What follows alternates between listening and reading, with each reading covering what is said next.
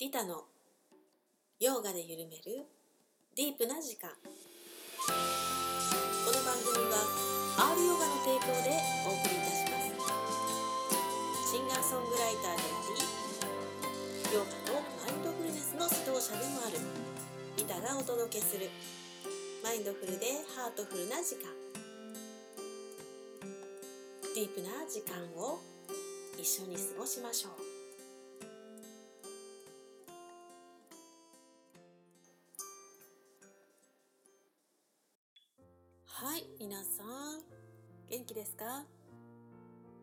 です。リタも元気です。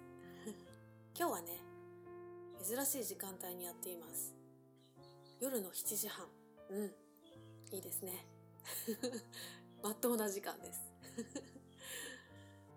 え、実はね、えー、先日グゼインのね正門さんこちらの番組にも何回かね出てもらっていただいておりますけれどそのグゼインでね河合先生とライブをしてきましたよ。まあのコロナ禍の中ですからね。あの、まあ、感覚を取りながらえみんなマスクをしてもらって。で発声はなし。ね。拍手で応援という形でねライブをさせていただきました。どのような形でもね歌が歌えるっていうのは本当にありがたいことですね。昭和の曲をね、えー、させていただいたんですけれども上を向いて歩こうとかね。うん。高校3年生とかね。渋い。まあそういうのもね全部私たちの活動の中で、え覚えていった曲です。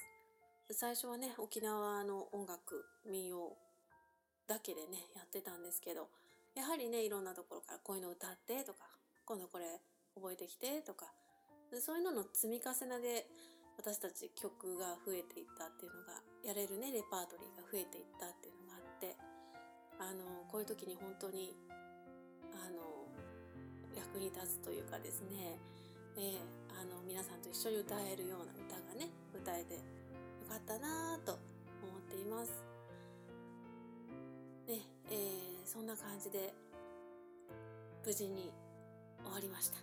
ね、ありがとうございました。何人かね、えー、ヨガの生徒さんも来ていただいて、ステージを見ていただいたんですけども、あの、ヨガのリータさんしか知らないっていう人も多いんですよね。うん。それがライブになったらどうなるのか。見たいよね気になるよね まあ私の中では全然同じ活動してるような感じなんですけど伝えたいことは一緒なのでねでもあのかなりはっちゃけた私も見れるのかなっていうのがあって。うんあのまた知らないリタがお楽しみいただけるんじゃないかなと思ってます。まあ公のところでね、えー、やる機会も増えてきましたのでねまた是非いらしてください。またねこちらの方でも告知できたらいいなと思ってます。はいでは今日も心を整えていきましょうかね。ね最近またざわざわするようなニュースが多いですけども頭の中が不安とか心配でいっぱいになってませんか？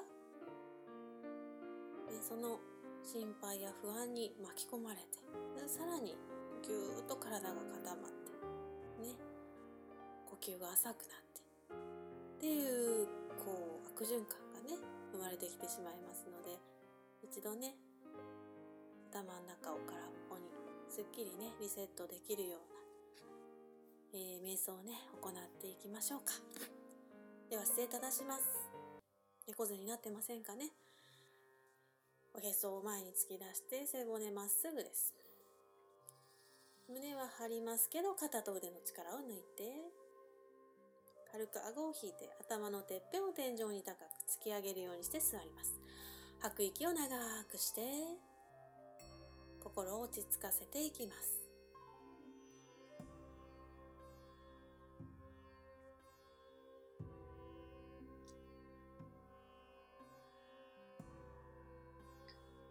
ままずはお腹のあたりに意識を向けますおへその下のあたりお腹が膨らんだり縮んだりしているのを感じますか？息を吸うと膨らんで吐くと縮んでいます。手を添えて感じてみましょう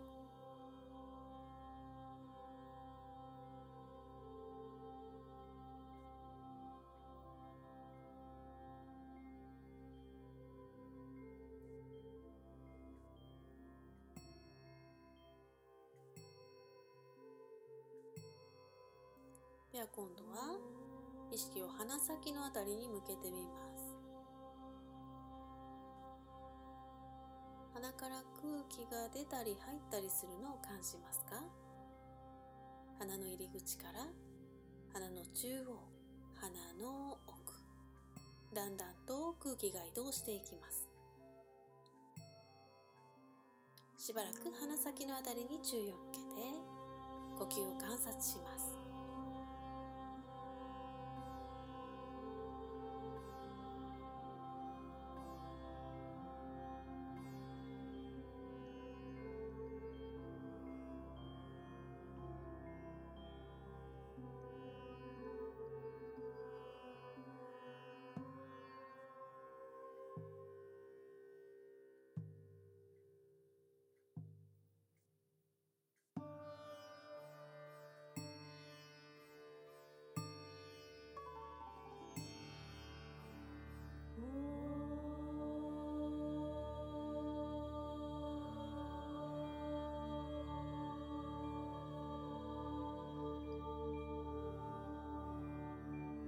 それでは最後に慈悲の瞑想の言葉を心の中で唱えます。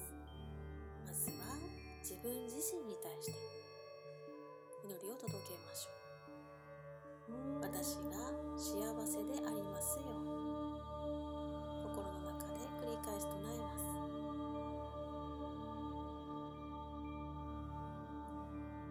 私が苦しみから解放されますように。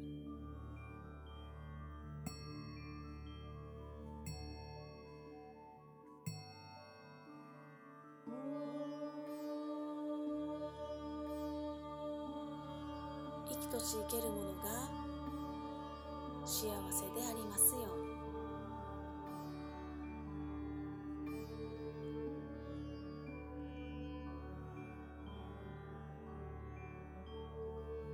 生きとし生けるものが苦しみから解放されますように。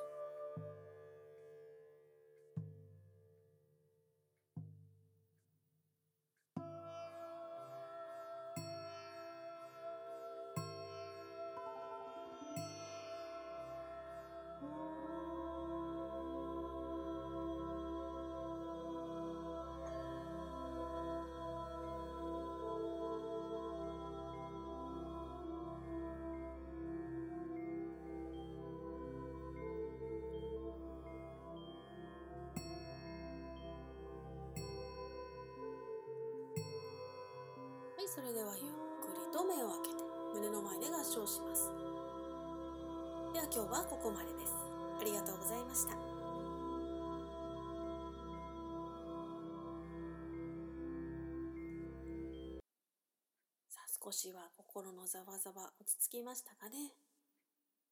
自分が不安の映画の中に飲み込まれてしまって。でその不安が単なる映画に過ぎなかったと気づいた時心が解放されてますよね。自分が頭の中ぐわーってなった時にねぜひ呼吸に意識を向けて体に意識を向け直して、ね、習慣にしていただけると嬉しいです。ではねゆったりしたところでお聴きください。11月12日発売の EP 永遠の今よりリタで絆の力。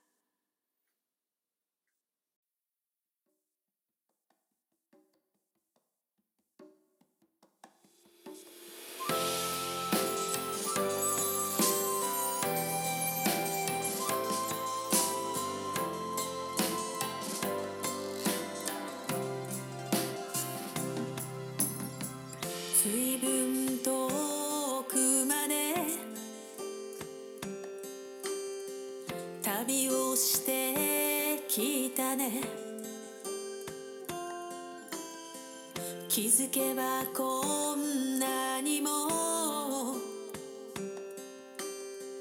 時は流れていた。探していたものはやっぱりここにあった。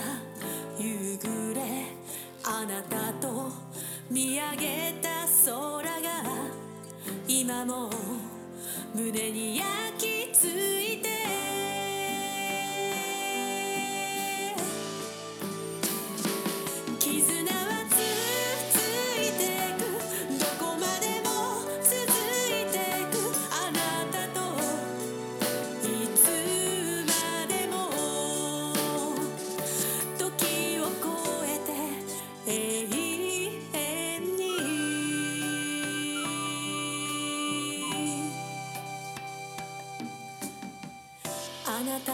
いるだけで毎日楽しくてキラキラと輝く優しそうの瞳穏やかな微笑みに救われなっても離れてても切れることのない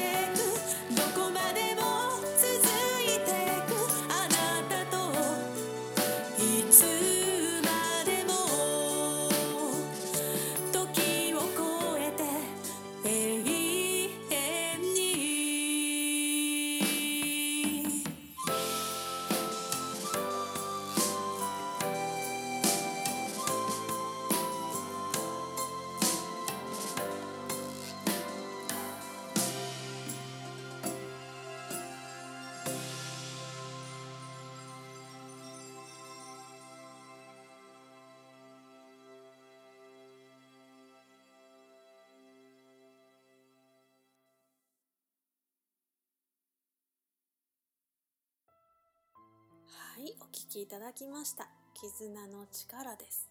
リタの初めてのね、作詞作曲をした曲です。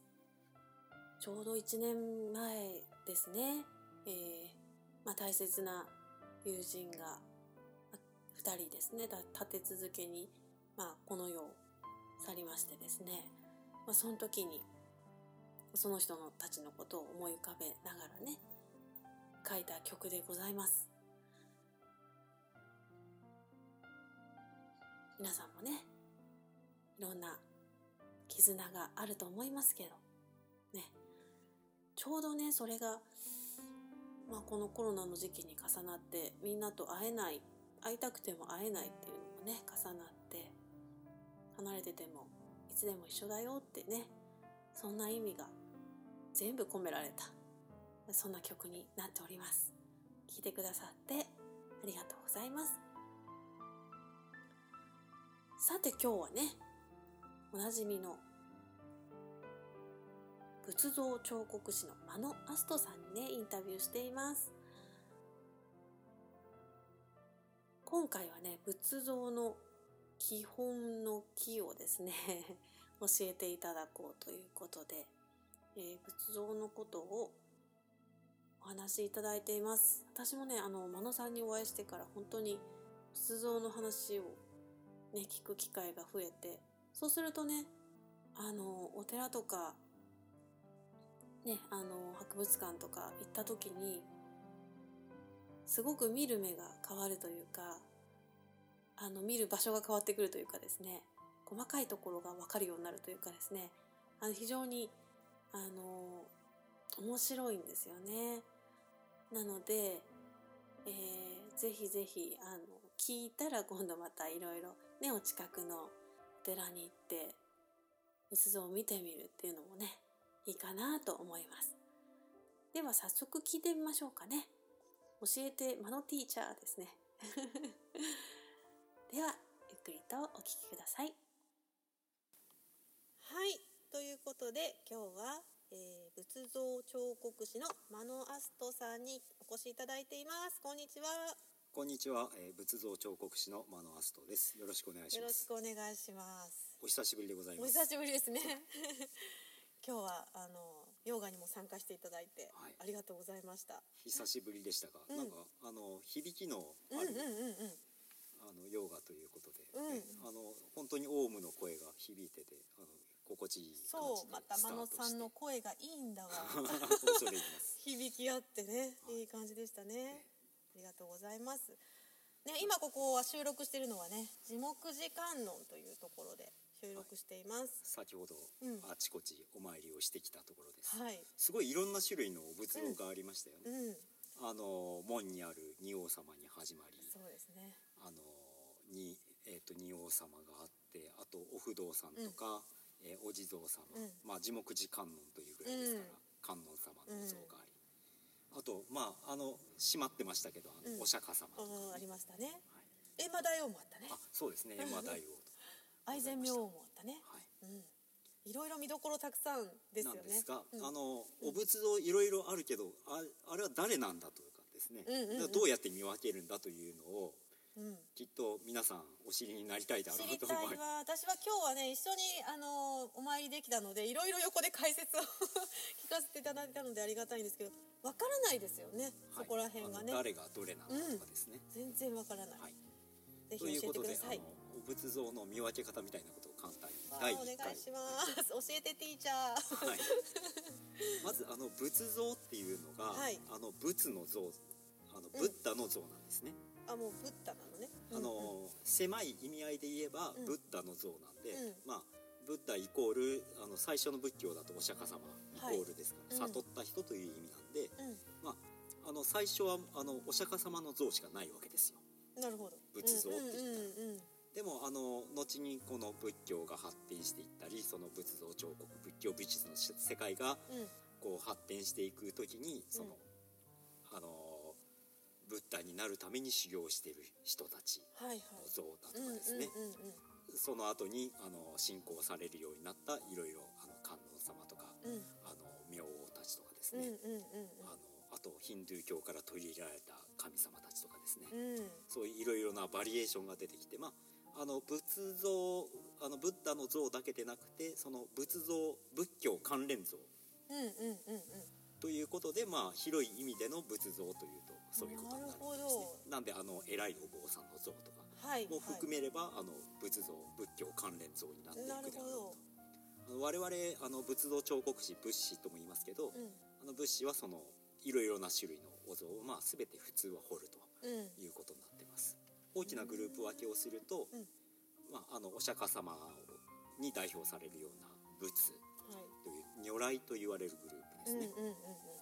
あと皆さんあの観音様って観音菩薩と言ってますよね、あとお地蔵様も地蔵菩薩と言ったりしますけど、うんうん、この菩薩というグループ菩薩っていうのは、あの菩提サッタ、うん、般若心経の中にも菩提サッターっていうところがありますけど、あの菩提を求めるものつまりこれから、えー、ブッダになろうとして修行されている方という意味合いがあるんですが、その如来のグループのそそこを目指しているあの菩薩というグループ、はいはいそして、えーあと天部。天部。あの、神様っていううん。言い方するんですが、あのうん仏教でいうところの神様っていうと大体があの仏法、うん。えー仏様やその教えを守るのに、うん。あのガードマン的な役割をしている、ほまあ、大体ヒンドゥー教とかバラモン教とかから、うん。あの来た神様たちのことを言うんですね。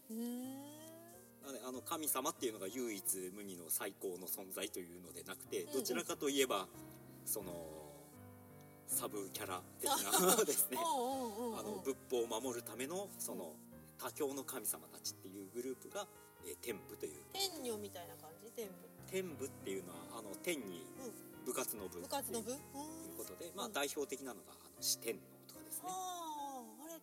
あのなんとか天ってついてる方たちは大体がそのヒンドゥー教とかバラモン教の神様ああそうか。があの仏教に吉取り入祥れられ天とかたそうですね。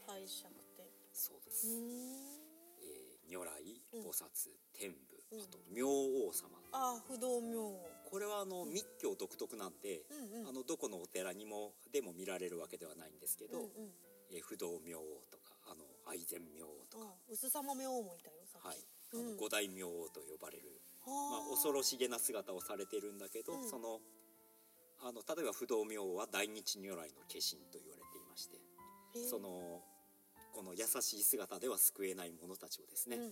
ああした恐ろしい姿で 不動明王なんかはあの刀を持って、ですね。あの踏ん縛るための縄をもう片方に持ってるんですけどまあこれであの我々をこう懲らしめるっていうんじゃなくて、うんうんうん。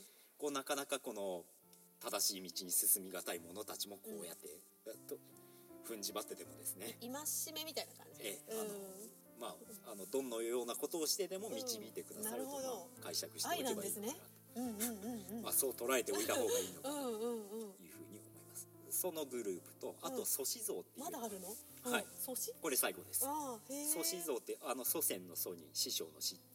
で祖師像って言ってあの偉いお坊さんのグループですね。うんうんまあえっ、と一番よく見かけるのが弘法大師とか。ああはい。あとあのまあ祖師像に含めていいと思いますけどあの聖徳太子の像とかね。ああとだるまさん。あだるまさん。だるまさんっていうとあのにらめっこしましょうのあのあはい縁起物の赤いのを ええ思い浮かべますけど、あのお仏像でもうちょっとあのお坊さんのうん。座った姿をした、えーだるまさんの像、まあ、今日行ったお寺でもありましたね。のああの像もありますよね。そうですね、うんはい。あのうん。そのお寺の海山様海とか山ですね、そうした、えーお像。うん。なんでまあ祖師像というのはもう完全なあの人間の像ですよね、通常は、はい、といったグループ。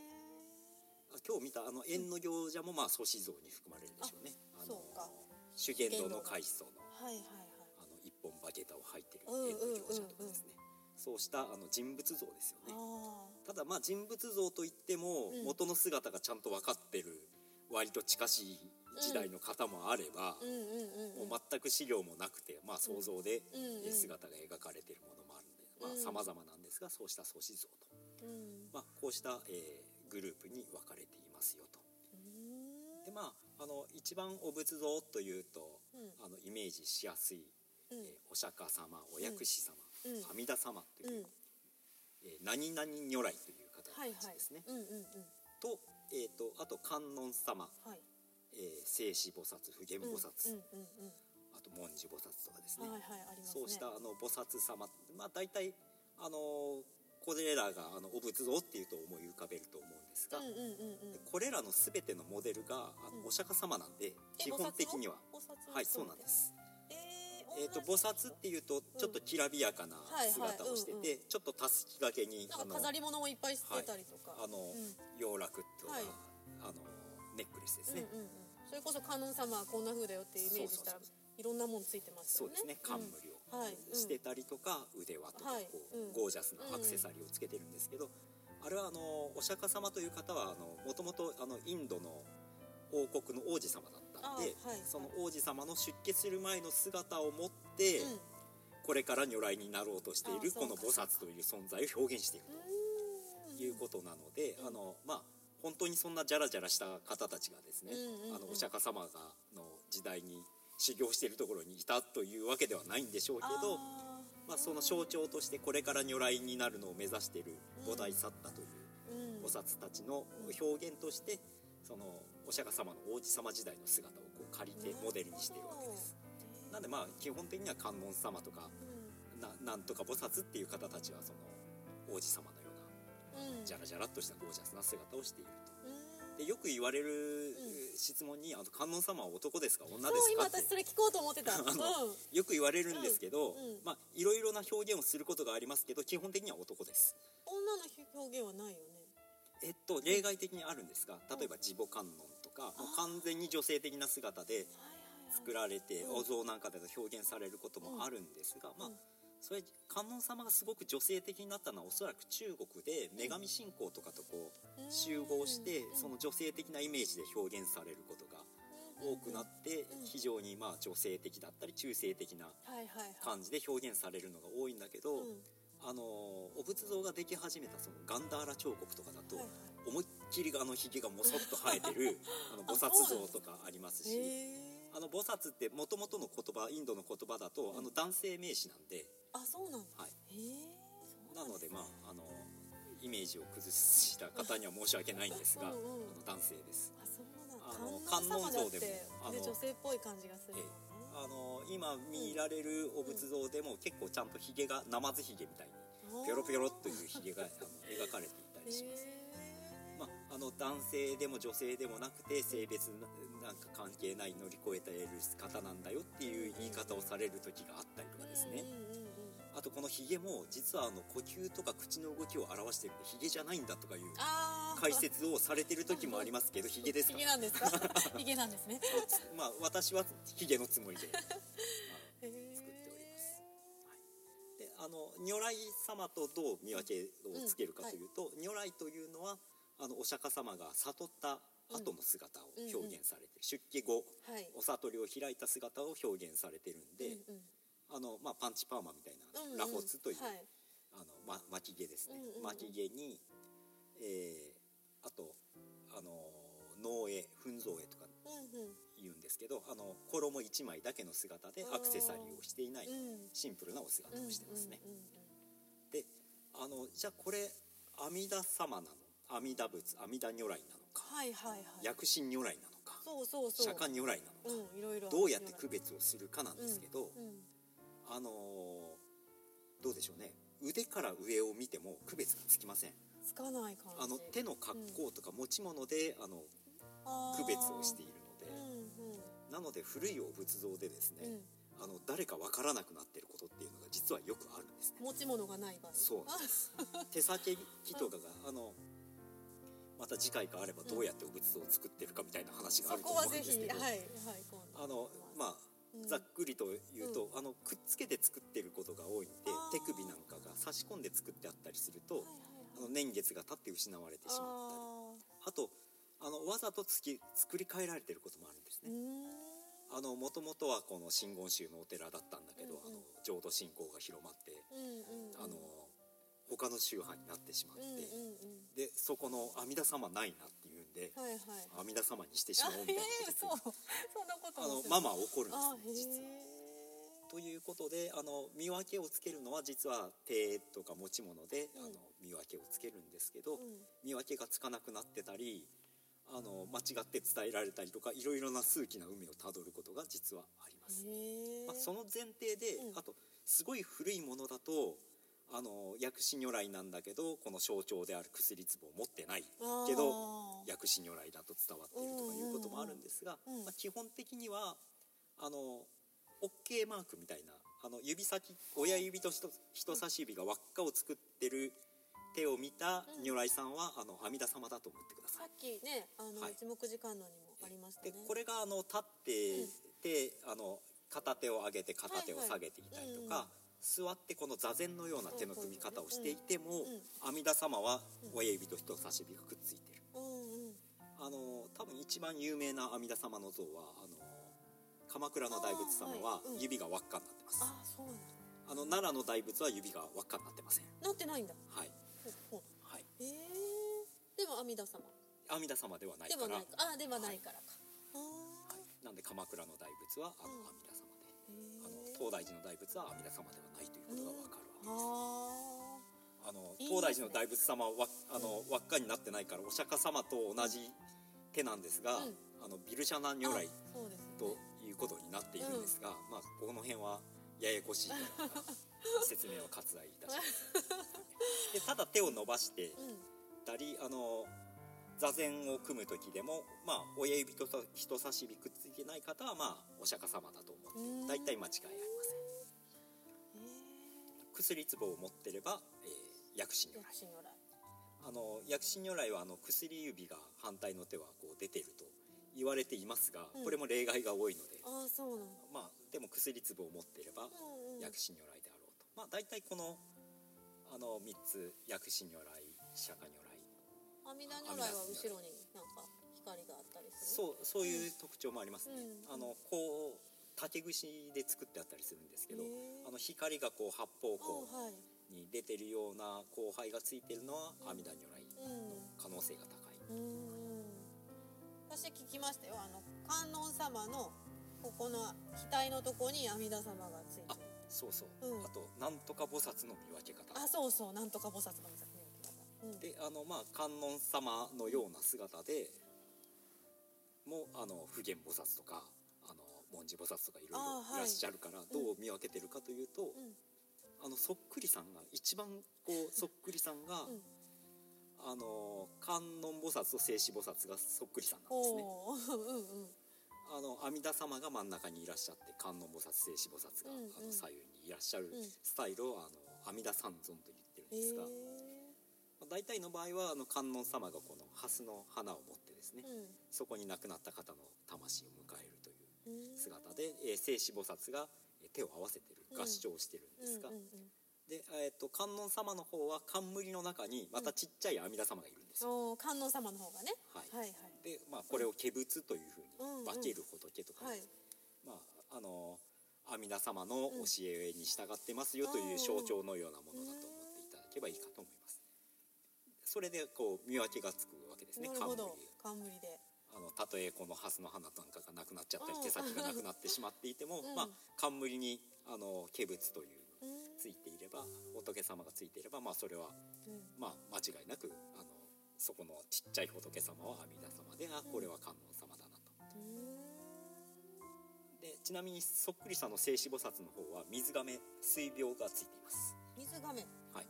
あの一輪挿しみたいなあはいはい。がついて額に？はい。だからその菩薩の見分け方もやっぱ持ち物とか持ち物とかそういうこと冠の中とかですね、なってきます。どんどんどんどんふ増えていった感じなんですかえっと実は増えてます。種類がね、はい、聞いたことないのとか何？最初は如来だけだったわけですが、うん、どんどんどんどん。仏教発展とともにですね、うん。はい、いろいろな信仰がこう合わさって天天部っていうのもあっちのヒンドゥーとかそういう流れから来たわけですね、だから私のやっている音楽サークル弁天の話なんですけど弁天は何弁財弁財天。なんで天部ですね、サラスバティというサラスバティ、ね、あの川の流れをあの神格化した神様なんで、川の流れなんでそこからこう楽器とかですね、あの芸能とか、あとあのこう財をもたらす、あの恵みをもたらしますから、川というのは、なのでその財産だとか、豊穣とかそうしたことをあの司る神様ということで、まあえーと、インドだとシタールを持ってますけど、うんうんうん、日本に来るとビワになってます。まあその辺は地域性に合わせて、まあ、仏像自体がやっぱりあのお姿というのがその地域に合わせた、うん、あのお姿にやっぱりアレンジされていくので、うんうんまあ、だから菩薩とは違うっていう話なんですね、そういうことです。人間ではない。人間ではないではないってことですね、はい、うん。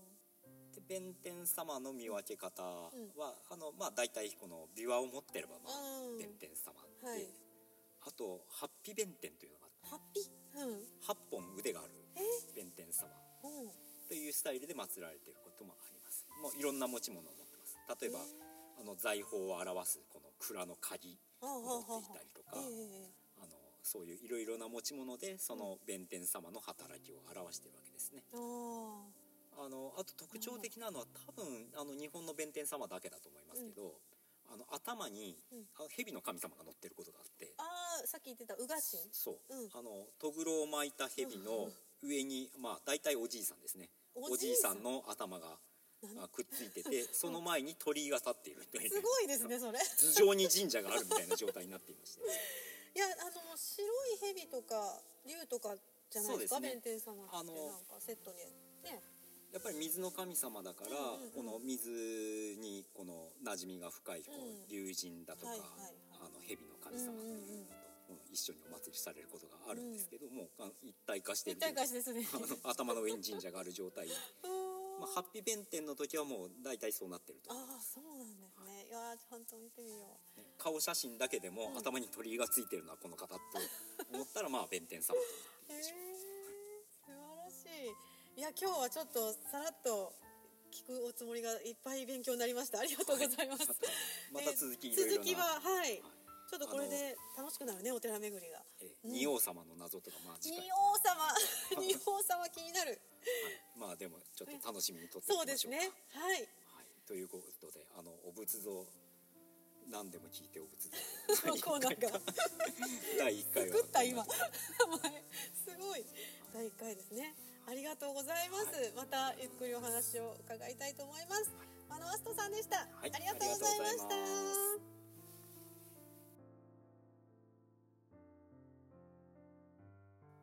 はい、真野さん。楽しいお話をありがとうございました。めちゃめちゃ勉強になりますね。えっ、と、なんだっけ？コーナーの名前。えー何でも聞いてお仏像のコーナーですね。始まりましたよ。皆さんもね、何か疑問になることとか、ね、こういうことを教えてほしいっていうことがあったらね、ぜひ、えー私の方まで教えてくださいね。で私も次が楽しみですね。うん。いろんな、えもともとね、あの、お寺巡りが好きで、私。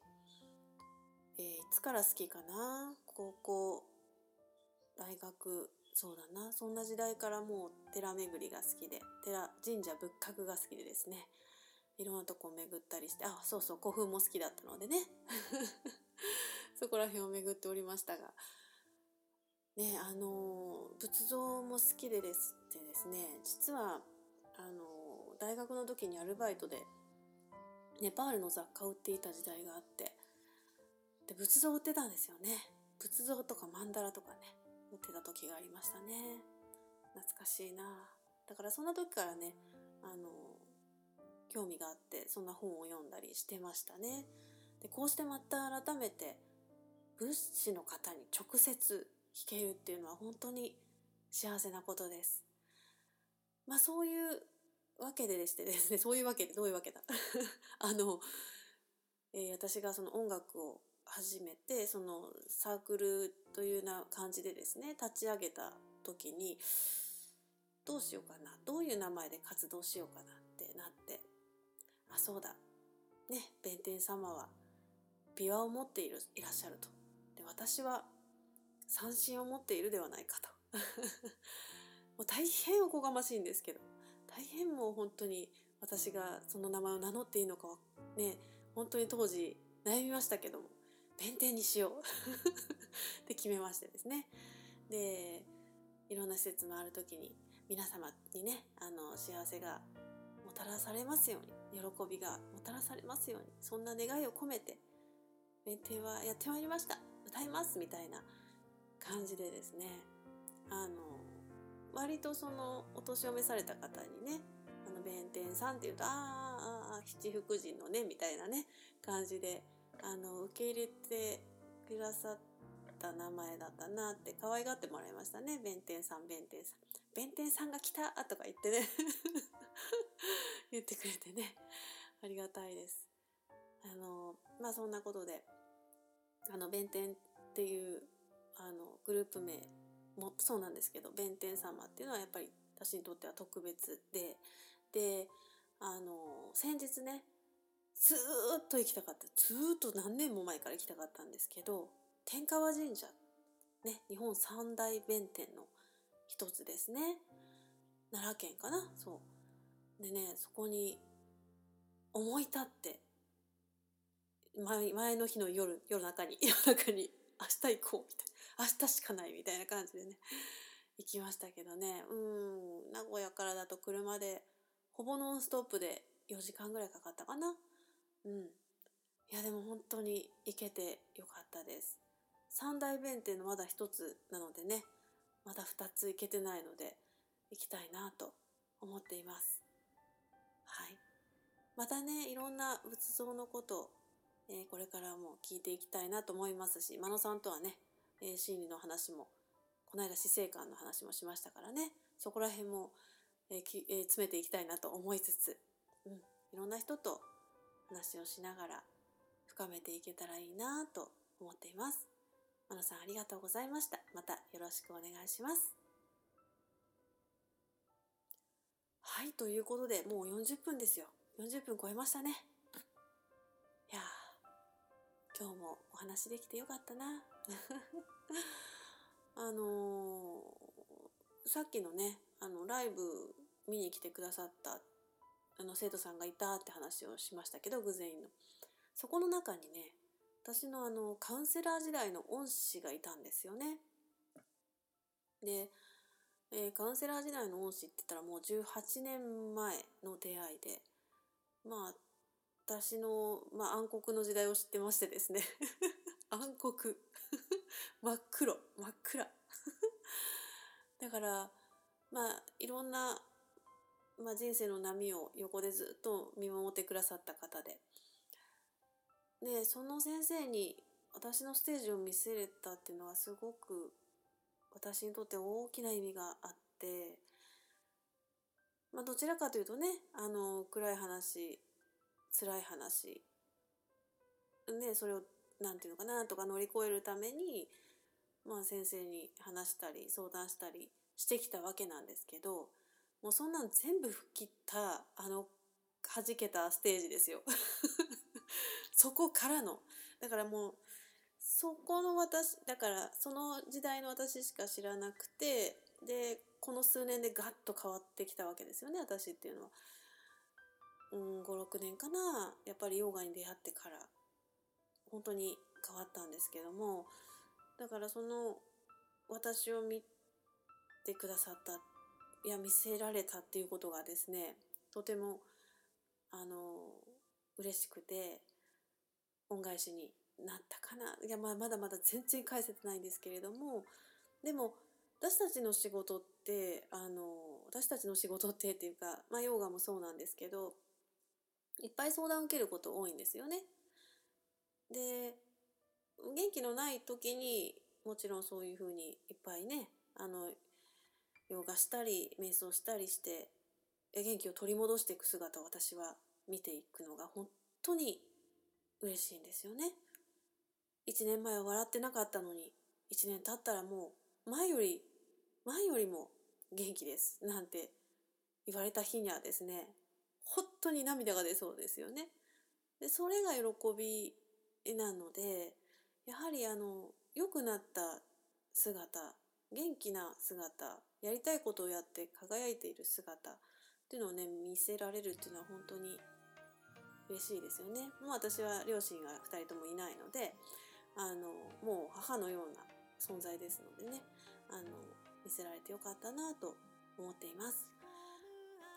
ね、そんな感じで人っていうのはいろんな人に支えられて、えー、見守られて生きているわけで誰一人いないと思ったとしても本当の自分っていうのがいつも見守ってくれているということなんですね。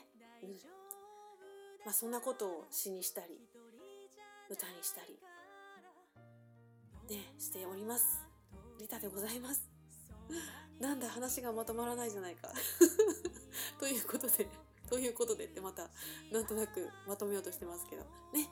えよろしくお願いします。リタを今後とも応援よろしくね。永遠の今は買ってくれたかな？Amazon でプチッとするだけでね買えるからね。もしくは、えー、iTunes とかいろんなダウンロードサイトからもできるからね。ぜひぜひ聞いてください。なんかあれ永遠の今はなんか「鬼滅の刃」っぽいですねって言われてめっちゃ嬉しいんですけど私。あの鬼滅ファンとしてはね。でここでまた鬼滅について語り始めると長いのでここは割愛させていただきます。これ個人的に。いくらでも語れますからねここはね。はい。ということで皆様どうぞお元気で寒くなってきてね。ねあのー、体が冷えていろいろ体調崩しやすいと思います。心も寒いかもしれません。そんな時はヨガエリを聞き直して。ね。どうぞ。元気にこの冬を乗り越えていきましょうね。一緒に。ということで今週はここまで。今週？今回はここまで。はい。ということで皆様また近いうちにお会いできるのを楽しみにしています。それではありがとうございました。リタでした。バイバイ。またね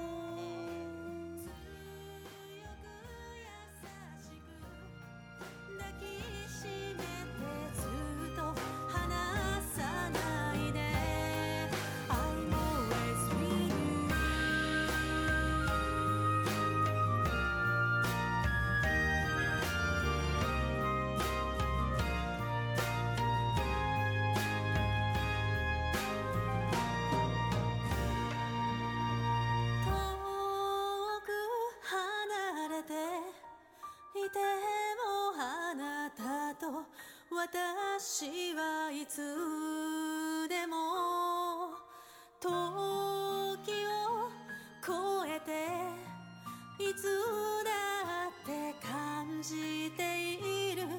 ぬくもり